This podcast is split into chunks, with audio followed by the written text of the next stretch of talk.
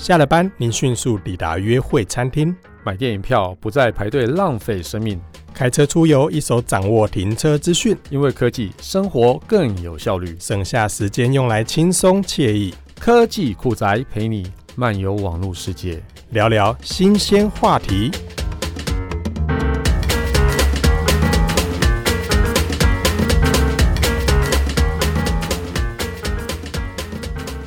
交通工具电动化不只是这几年流行的话题哦，还是势不可挡的未来方向。素来有机车王国称号的台湾啊，不止在燃油机车上啊有着世界重要地位啊，在电动机车上的发展啊，更是全世界注目的一个焦点哦。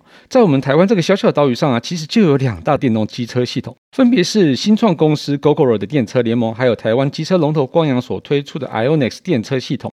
虽然目前啊，在台湾电动机车市场中啊，Gogoro 在销售量部分呢、啊，处于领先地位。但是光阳 IONIQ 系统啊，在 IONIQ 三点零推出之后啊，无论在动能啊，或是续航力啊，都可以与竞争对手相匹敌，而且有着换电充电的一个双系统，让消费者有着更多元的选择哦。那近期啊，光阳正推出啊 IONIQ 三点零 Plus 尊荣换电服务，那这个啊号称能源补充革命的创新啊，到底是什么？今天我们再次请到光阳董事长柯胜峰来到科技酷宅，跟我们聊聊光阳的电动机车之路。我们欢迎柯董。哎，谢谢各位听众，大家好。柯董，这个是第二次来上科技酷宅，我们第一次应该是在米兰的会场中，对不对？应该还有一点点印象哦。是是是，那个时候的器材好像没有这么先进。对，现在的器材比较好。我们那时候还把那个整个会场的声音都录进去。我们那时候在聊的是 RAMONEX。对对。其实对于台湾的听众朋友来说，甚至海外的听众朋友来说啊，光阳机车啊是非常熟悉的一个品牌。但是其实应该有不少的听众朋友不知道光阳有推出电动机车这件事。那甚至也不清楚，光阳啊，其实早就在二十年前就已经推出电动机车。那我们可以请柯董先帮我们回顾一下这段历史吗？对啊，其实嗯，电动机车的发展，我们常讲说它其实已经超过三十年的历史了。可能大家都不太知道，说电动机车其实已经那么早就开始发展。那我记得在好像是在一九九七年的时候，那个时候其实政府也是非常鼓励我们去做电动机车，然后那时候一直在跟我们讲说。电动汽车都已经发展的这么快了，我们台湾再不做就已经来不及了，所以我们厂商一定要去把它做出来。那那个时候有一个联盟叫侧门，那光阳机车就是我们在那个时候就已经决定是要自己独立来开发，所以我们在那个时候也推出来一台电动机车，它叫做舞风啊，跳舞的舞啊，那个台风的风哈，舞风。不过那个时候是铅酸电池。嗯哼。然后当然就是从从那个时候开始，我们就开始投入电动机的这个领域。嗯嗯。那时候应该也是就是轮毂式的那种马达在驱动的嘛。舞风的时候，那个时候好像我们就已经不只是用轮毂式的马达，对。OK，那时候也有中置马达这样子，好像是这样子。哇那因为太久了，我记得了。对，所以其实政府其实很早之前就在鼓励台湾的那个机车业者在做这一块啊。的确，的确，因为我们是一个机车王国嘛。对对对对。嗯、那我们后来去改造成 IONIQ 的时候，那个已经是几年前了、啊。两三年前的事情，两三年前就这两三年，两三年前的事情。对对，就是呃，整个在台湾再一次掀起那种电动机车的流行，那应该是两三年前的时候。对，那时候在推出 IONIX 的一点零，刚开始 IONIX，然后接下来推出二点零，二点零，然后现在是三点零。嗯哼嗯，好。那其实大概在二零一九年的时候就有发表那个 Ionix 二点零嘛。那现在其实是二零二一年，那就是今年初我们发表了 Ionix 三点零。那其实，在电池规格啊，或者换电系统上都有不少的一个改变哦。那其实是什么原因让你们有这样子的一个转变呢？嗯，其实我就像刚呃，你有提到说，我们在二十年前就推出电动机车。那其实，在那个时候开始，我们一直在这个领域里面耕耘呐、啊。嗯哼，就是说，除了电动机车之外，我们也有推出电动代步车，它也是电动。嗯哼，那后来我们也有做电动自行车，嗯哼，在欧洲销售。那其实最重要的就是说，整个市场它在十几二十年前那个时候，其实市场并没有起来，尤其是一些技术上的原因哦，比如说电池上面的一个耐用度啊，或者它整个的成本上面的发展不是很适合的，啊所以在这几年，因为无论是消费者的角度，或是政府的态度，啊，或是科技的进展，让我们整个电动汽车可以进入一个大幅度的一个一个发展。当然，我觉得特斯拉啊，特斯拉它功不可没，啊，带动大家对整个电动机车哦跟汽车的发展的一个理解跟觉醒哈。那所以我们其实就觉得说，电动车的时代要来了。那电动机车其实现在真正进入要开始发展的阶段，所以啊，我们仔细的去研究啊，经过这么几十二十年的这个经验，我们看得到就是说，其实电动汽车它不是一个直接就是从燃油车。哦，引擎把它换成是马达，然后把油箱换成是电池，然后这样就叫做电动机车。其实它是一件更大的事情哦，它是比较像是当年 Nokia 的这个按键式手机转换成为智慧型手机这样的一个时代。所以，我们 iOnix 在推出的时候，它其实最大的转变就是它是一个包含了整个能源的一个系统哈。那所以。我们就在一九年的时候，呃，更早之前就发表了 Ionix，然后随着整个市场的修正，然后我们一直从 Ionix 一点零到二点零到三点零这样来做一个改进了。嗯哼嗯嗯。所以到三点零的时候啊，其实有推出了几款新车，也是今年出的。那我自己在试骑之后，我天啊，这四台车真的是非常的好骑哦。嗯、那分别有 i One 啊、S 六、S 七跟 S 七 R。那这每一款我自己在路上骑的时候，都觉得哦，因为我自己也本身有其他的品牌的电动车，那骑起来。的确是不止不会比较差，而且甚至更好，尤其是像是 S 七 R 那种动力是让我觉得非常惊艳的，就是起步或是整个在后面尾速加速部分哦。柯总可以帮我们推荐这四台车，呃，分别适合推荐给谁这样子？OK，呃，我们推出四款车哈，其实老实说了哈，我最喜欢的是 i one 的，啊、可能大家都不知道，但当然我实际上会买的不一定是 i one，但是我最喜欢的是 i one。嗯哼，我觉得 i one 是一台最均衡的车子，嗯、那它真的是非常的好骑。嗯哼，那它的特点就是它车身非常的轻。嗯哼，好，然后它的造型非常的独特，它就是看起来就是呃三 C 时代的一个产品。对。那当然，iOne 它使用了一颗大电池，那所以相对来说它的续航力可能没有其他用两颗的那么长。嗯，但是当然优点就是它本身的设计就是朝轻量化的发展。嗯，所以我觉得它是很适合日常的代步。嗯哼，那它其实它的极速也可以到七十多公里。其实大家一开始看到它是这样子车子的时候，都觉得嗯，它是不是骑起来会有点没力？嗯，可是。你骑上去的时候，你会非常的惊艳，有，因为它车子很轻，加速非常的轻快，所以我觉得它很适合日常生活，尤其是如果你不需要啊，假日要到比较远的地方去骑乘旅游的话，我觉得它是一个非常适合的车子。嗯好，那接下来的话，S 六这台车子，我觉得它就是一台很均衡的一台国民车。嗯哼，如果说你要用燃油车来做个比较，它就是名流或是豪迈的电动机车版。Okay. 我们用这个角度去看它，因为它车身比较大。如果说你有小孩，或者是你要载女朋友，或者是跟太太一起出游，那、嗯、它的马力已经到六点多了，对，极速八十几，它加速也是非常的好。对，所以我觉得 S 六我们可以把它当成一台非常实用、嗯，非常好骑啊的一台国民车。嗯哼。那如果说开始我们对速度有追求的时候，嗯哼，那我们就要去看 S 七。嗯哼。那 S 七有两个版本的，一个是 S 七跟 S 七 R。嗯哼。那其实无论是 S 七或 S 七 R。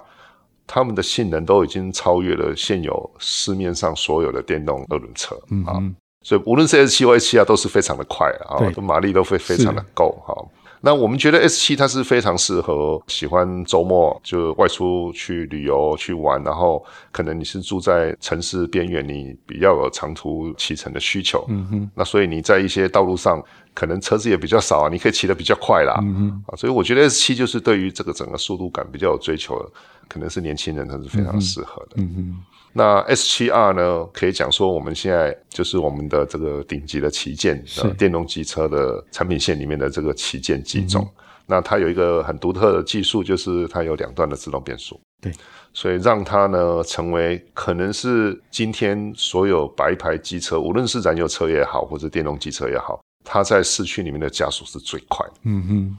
所以它其实。啊、呃，我们可以用一个小钢炮啊、呃，都市城市的钢炮这样的角度来形容它。是，如果说你的骑乘大部分时间是在市区里面，嗯哼，然后你又希望可以从 A 点到 B 点最快速的达成 哈，然后你很希望说。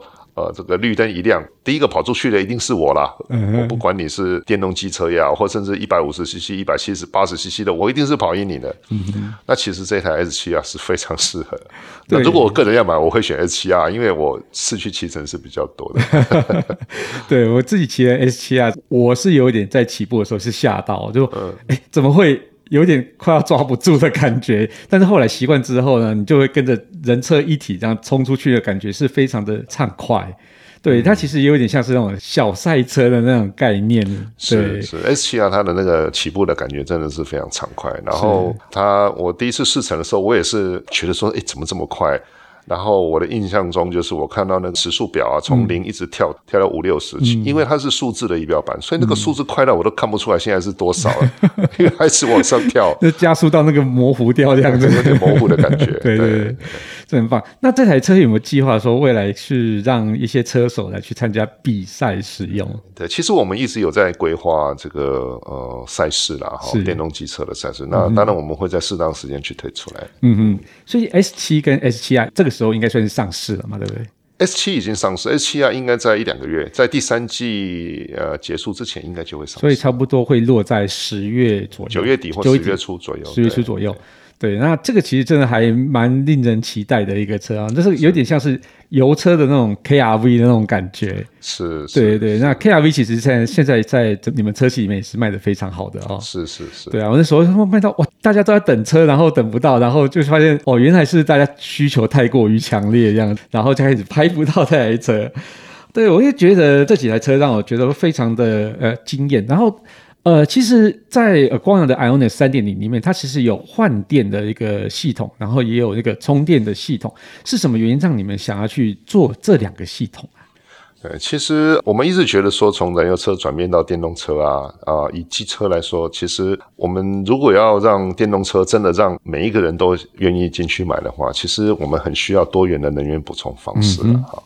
啊、嗯，比如说，在我如果是自己住透天厝的话。我车子一停了，旁边就可能会有插座在那边等着我，我直接插进去充电，这可能是最方便的哈。或者是在一些郊区，呃，郊区其实透天厝是非常多的哈，或者自己有车库，尤其是在欧美地区啊，离开台湾之后的一些欧美地区，其实大部分的很多住家他本来就有自己的车库，那车子都停在车库里面的啦，哦，所以有个自己充电这样是最好的。所以，因为 Kimco 是一个全球品牌啦，我们今天在做电动机车。哦，我们当一个全世界燃油车厂里面，可能我们就是最积极的一个厂商。啊。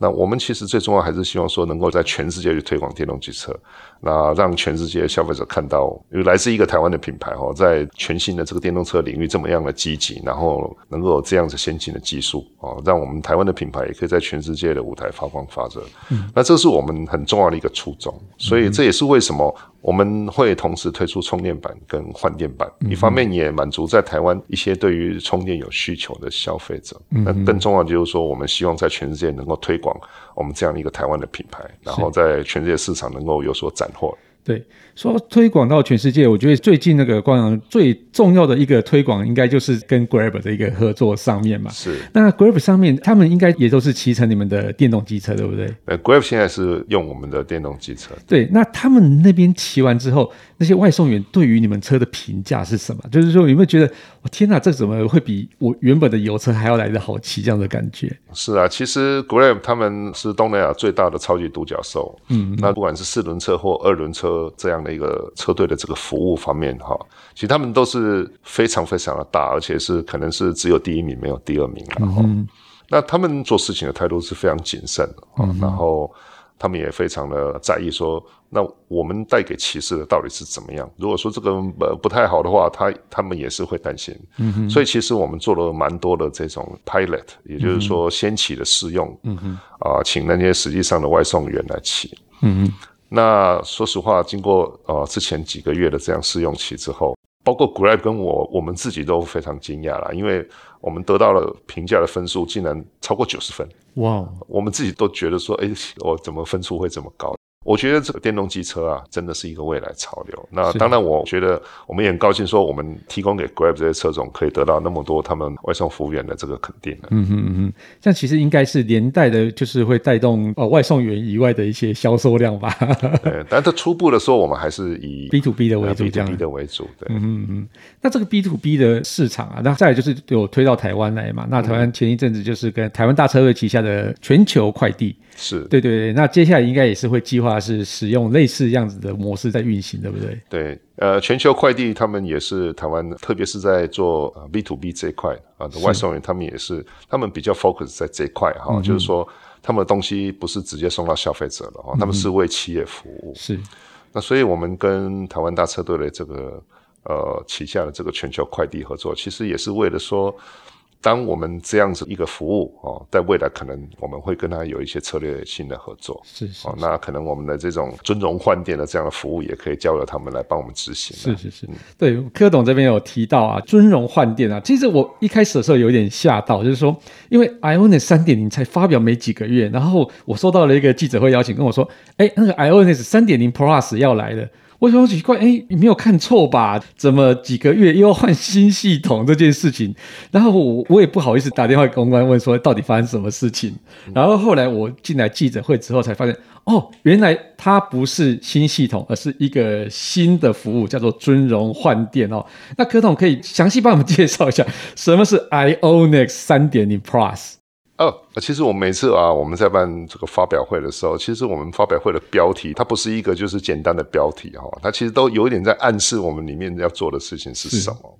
那当然一开始第一个叫全面启动哈，嗯哼那是 IONIQ 三点零，接下来就会有一个全面超越，那是因为我们觉得我们的车子在性能方面，然后我们在各个电池续航力方面，其实我们都有超越。嗯哼，那这个发表会叫做 IONIQ 三点零 Plus。全面突破，突破对。那一方面，当然我们觉得在换电能源补充方面，它有一个很重要的突破。另外一个，当然我们要讲就是说，我们突破人们的想象了哈，嗯、然后能够让大家享受到说，哎，原来有这样子一个服务。嗯哼。那我们说它是 Plus 哈，其实我们把它定位成说，IONIQ 尊荣换电就其实就是它是 IONIQ 三点零的东西，但是它是它完成它最后一块的拼图哈。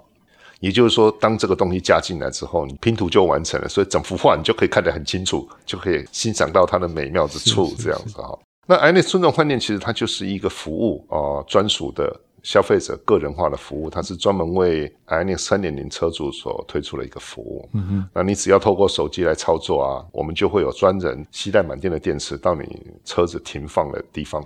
去帮你换电，嗯嗯，当然要做这个服务之前，那消费者必须要就是在我们经销商里面去安装这个专属的坐垫开关，是。让我们的人透过专属的这个仪器可以把它打开来，是。好，然后呢，当然还有一些方案的一些合约我们要签署。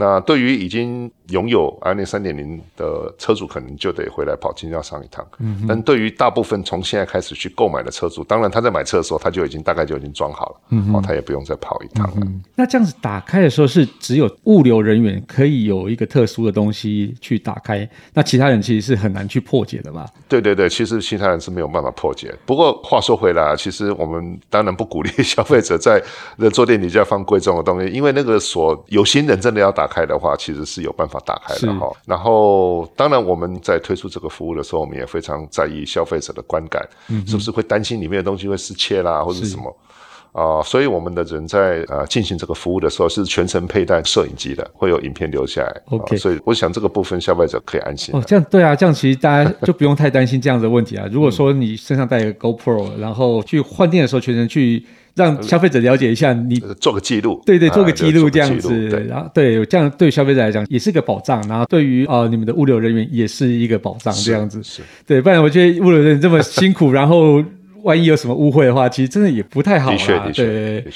对，那这样子的服务的收费是每一次五十元，这个好像跟外送 Uber Eats 其实费用其实不会相差太多的。其实送餐的费用也是有些地方也都是很贵的啦，当然还有更便宜的啦哈。嗯嗯啊，不过其实我们看看今天送餐的费用，呃，根据不同的餐厅、不同的地点，其实它的费用低的可能不用那么多，是可是多的也超过一百块的也有啊。是，对。对，那我觉得这个价格还算蛮合理的，蛮合理的嘛。对，如果是你有需要的话，就是请物流人员来帮你换电，那这个其实服务费我觉得还算合理。那当然是说你平常没有需要，你就自己去换电，那个当然是没有问题的。嗯、其实我们在推出这个服务之前呢、啊，有做一些市场调查，嗯、大家对于这样的一个服务的认定到底是多少钱？嗯嗯，然后我们其中有一个部分是蛮令令我们非常惊讶的哈，就是说我们当然问了不一样的消费者。特别是问到女性的家庭主妇的消费者的时候，嗯嗯、你会发现他们对于这个服务给的这个价值认定是非常高，甚至有人说要一千块、一千五吗？这样有人就这么说，一个月哈。那我们想说，哇，他怎么会就他对这个价值认定这么高哈？那他就说。啊，我家里有什么瓦斯、什么水电、什么有问题，请人过来看，他什么东西没做，看一看就走了，也是要跟我收三百块啊。对对对对对。啊，那个叫人家来就是这么麻烦的事情。嗯嗯。然后那个电池那么重，你还帮我换，还帮我提，这个当然是一个月哇一两千块吧。嗯哼。哇，听了原来这个就是消费者的痛点。是是。啊，对于女性的消费者来说，嗯，十一公斤的电池，嗯。我们可能觉得它没有什么，对男性或比较年轻人来说可能没有什么，嗯、可是对于有一些女性朋友来说，或者是年纪比较大的这个我们骑士来说，的确是有点吃力，真的，而且可能会危险吧，自己提的话。对啊，像我太太在另外一个品牌的电池啊，跟你们其实差不多重，我看她提了，我就觉得哇，好辛苦哦。是是是，对啊，一次也只能换一颗这样子，对，对，这蛮辛苦的啦。呃，你觉得是哪些人会很需要这样的服务啊？嗯，我觉得当然第一个就是说，他是一个你不用刻意去跑一趟换电站的人，嗯、或者是说你可能有的时候你根本就不知道换电站在哪里。嗯哼，那所以我觉得第一个，当然它毕竟还有一定的成本，你必须要付五十块。五十块其实说实话没有太高，可是，是但对有些人来说，它就是一笔费用嘛。所以我觉得对于时间成本高的人啊，嗯，我觉得当然对他来说，他可以节省这些时间。啊，是非常重要。嗯、我觉得时间成本高的人，他会很喜欢。是。那第二个当然就是我们刚刚提到一些女性的朋友，嗯、或是年纪比较大的这些朋友哈，这些骑士们，其实我们光是帮你换这件事情，其实本身对他们来说就是解决他们内心的一个非常大的痛点。嗯哼。那当然，我觉得还会遇到，就是其实我们都知道下雨天啊，对，刮风下雨，对，就是不想出去、不想动的时候哈。那这个时候都很希望有人可以来帮我们做一些服务。大热天也是，对对对对。不想出去流汗，这实在太热了。对对对，是。是 那这个服务真的是其实非常棒，像我像这种非常懒惰的人啊，就是很适合这样子的一个服务。那现在目前的服务只有在我就是晚上九点之后，那哪时候会推广到我随时都可以找到这些外送员来帮我？其实我们一直觉得说，当然我们未来还是会推出日间的服务，嗯哼，但是我们觉得说用。半夜来换电这件事情啊、呃，无论是从执行面来说，或者是从消费者的理解的这个角度来说，是最容易的。嗯、是，因为无论我怎么样用我的车子，我还是得睡觉的。是，我的睡觉的时候，我的车子就是停在那个地方。嗯嗯嗯，那在这个时间点，有人把它处理好，对我来说这是最轻松的事情，这是毫无疑问的。是。另外一件事情就是说，其实我们每天每一个人要有用车子的时候，就是我们讲说一早上起床就是一天的开始嘛，那就是我开始去去动去做很多活动，嗯、那这个时候的满电其实就是最重要的。对。啊，我一天开始有，好像我们说吃早餐很重要一样，满满的能量去开始。好，那当然我们就是在讲说，那尊荣换店这样的东西，就是专人换店，生活满电。是，是，我有满电可以出门，可以去做很多事情。嗯，所以我们觉得这是一个最容易沟通的事情，是，也是最合理的啦。嗯嗯嗯，没错。对，我觉得这样子好像是我睡饱了，那车也睡饱了那种感觉。是是是。对，对，那到底是什么样的契机啊？就是让你们现在想要去推出这样的服务，因为基本。基本上，我自己认为啊，原本的充电式的或者是换电式这两个选择，其实对消费者来讲已经算是还蛮足够的。后来才发现，哎，尊荣换电这个好像又补足了另外一个大家没有办法想象说。原来这个大家也有需求的感觉，这样子。对，其实我们再想一想哈，我们整个燃油车的发展到现在可能几十年、上百年了，是，其实大概想不出什么新的花样来。是。可是反过来说，电动机车的发展，嗯哼，我们台湾是走的最快，全世界绝大多数的地方其实都还看不到电动机车。对。它其实只是一个刚起步的时候。是。更何况，就像我之前做的比喻啊，当我们从 Nokia 按键式手机的时代到智慧型手机的时代，刚开始的时候，我们也没有办法想象说到后来原来可以发展成到今天这个样子，几乎所有事情都是在手机上面。嗯哼啊，什么什么量血压、量心跳啊，什么全部，好，我们想得到，它几乎都可以做得到。对。那其实我觉得，在整个电动机车的发展里面，其实还有很多的创新，还有很多的服务。是哦，它是等待着让有心人或积极想要创新的厂商去挖掘出来。嗯，因为消费者的需求还没有百分之百被满足到。嗯。所以我们今天在讲说，它有充电的啦，它有换电，可是其实还有没有？其实我们一直觉得有。嗯哼。啊，而且我们觉得。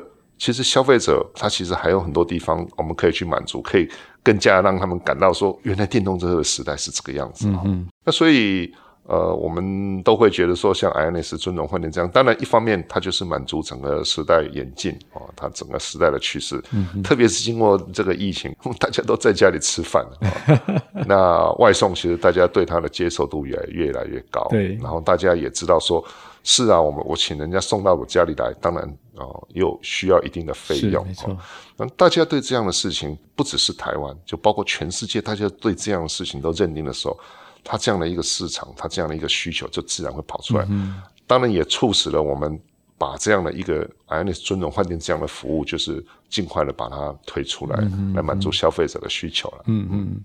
所以我觉得这个服务真的是我们刚刚讲，就是像我这样懒人，就是非常适合的。因为我就是早上我就是要电看起来是满的，然后我出门就才会觉得，哦，我每天就是非常有精神的出门的那样子的感觉。那其实，在记者会中啊，哈，您有提到 IONIS 尊荣换电其实有三大优势嘛。那一个是节省时间，然后再是满电保障。那这个我们其实都还蛮能理解的哦。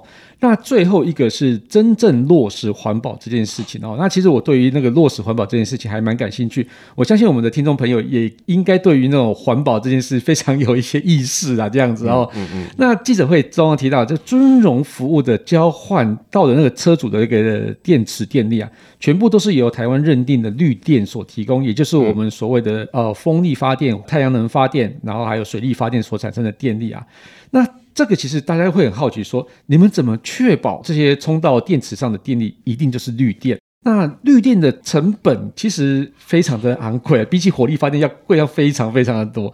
那这样子对你们来讲，营运起来是划算的吗？嗯，呃，我想整个环境保护。啊，比如说像我们最近全世界非常重要的一个议题，对我们整个台湾发展也是非常重要的议题，像是呃，二零五零年要净零碳排啊这件事情，全世界有超过一百二十多个国家都宣誓要这么做，啊，或者是说在前一阵子我们大家经常提到，其实到现在也是一个非常重要的议题，就是 ESG 的议题啊，environment 啊，social governance 啊，第一个就是 environment 环境保护这个议题，其实我觉得我们现在。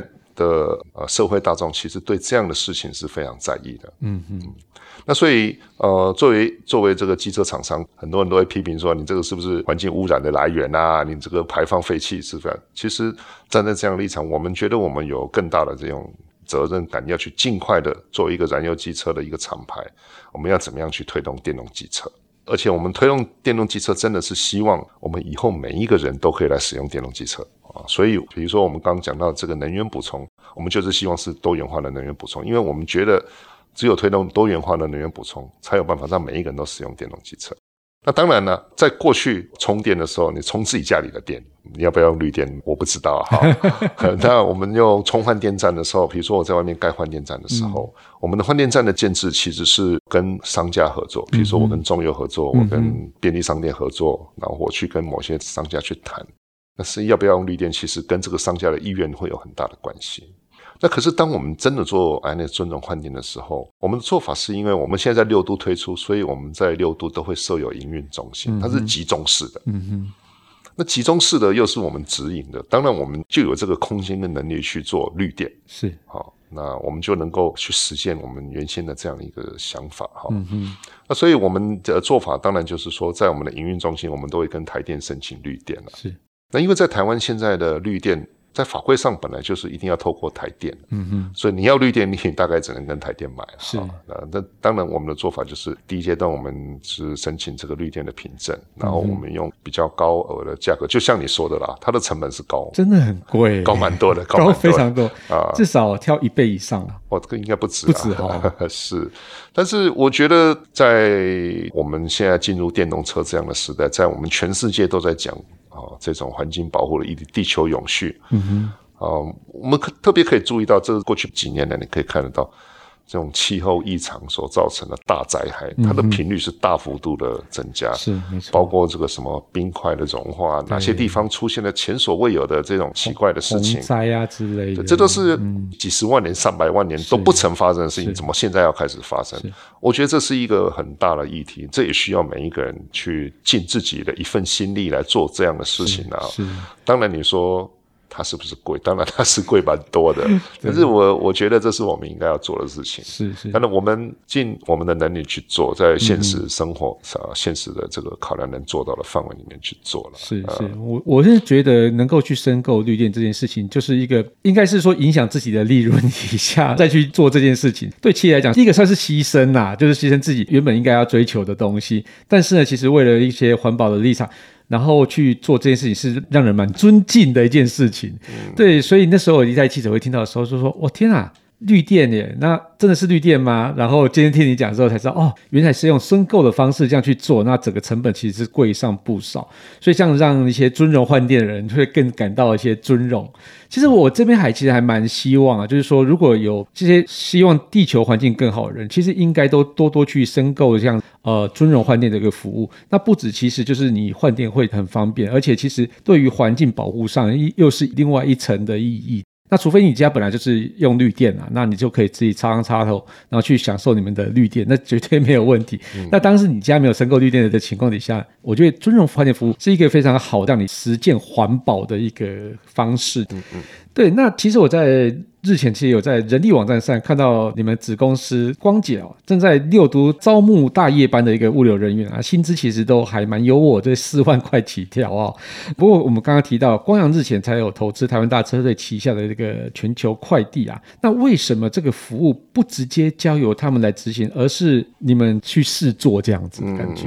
啊、呃，对啊，你刚刚提到说大夜班的这个物流人员是四万块。其实啊，首先大夜班本身就比较辛苦，大夜班是蛮辛苦。那更不要说，其实我们在啊日常生活常在路上看到的外送员，其实他们也是很辛苦的啦，哈。对，是很辛苦的。所以我们非常辛苦，当然就会比较高的报酬。我觉得这是非常非常合理的，他们也应该有这样子的报酬。是。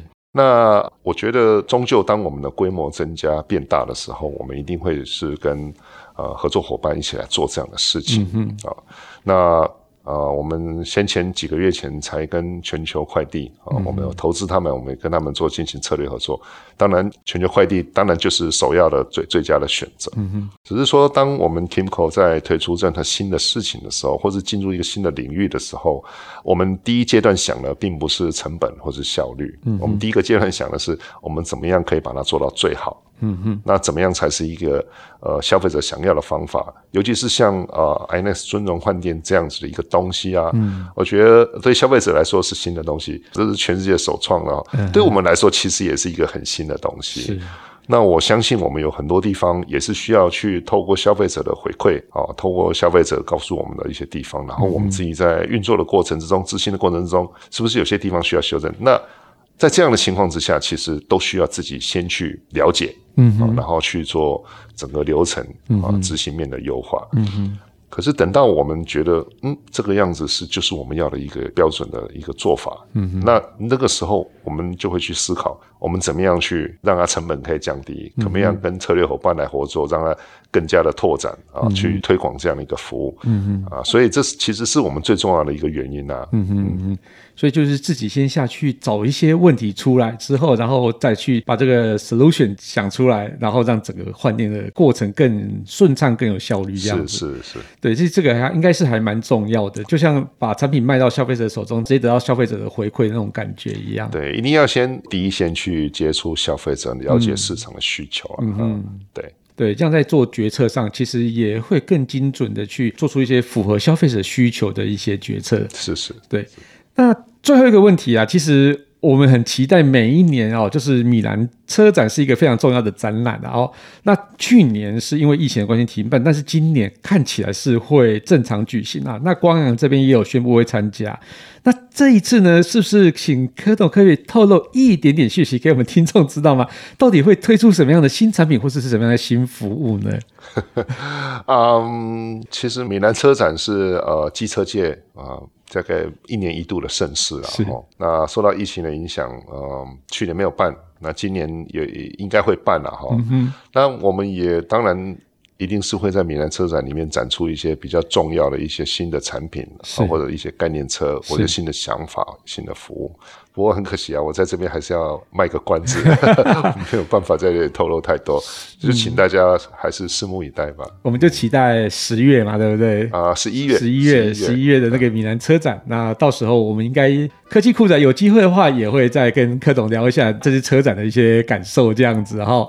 好，那就谢谢柯总这次来我们节目哦，感谢大家收听这期节目，我是科技阿酷 KissPlay，我是光阳董事长柯胜峰。如果你有其他任何想听或觉得有点酷，或者是跟 IONIQ 电动机车有关的话题，或是发现最近网络上哪些事实在太瞎了不聊不行，都欢迎到我们脸书社团科技酷宅来留言给我们。还有快分享我们节目给你酷到不行，或者是最近也想要入手电动机车的朋友们，一起加入科技酷宅与 IONIQ 的异想世界。拜拜，谢谢柯董，谢谢。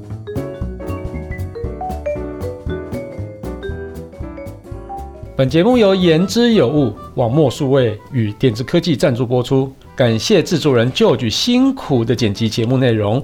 如果您有任何的问题想与我们交流，都欢迎到 Apple Podcast 与科技酷仔脸书社团留言给我们。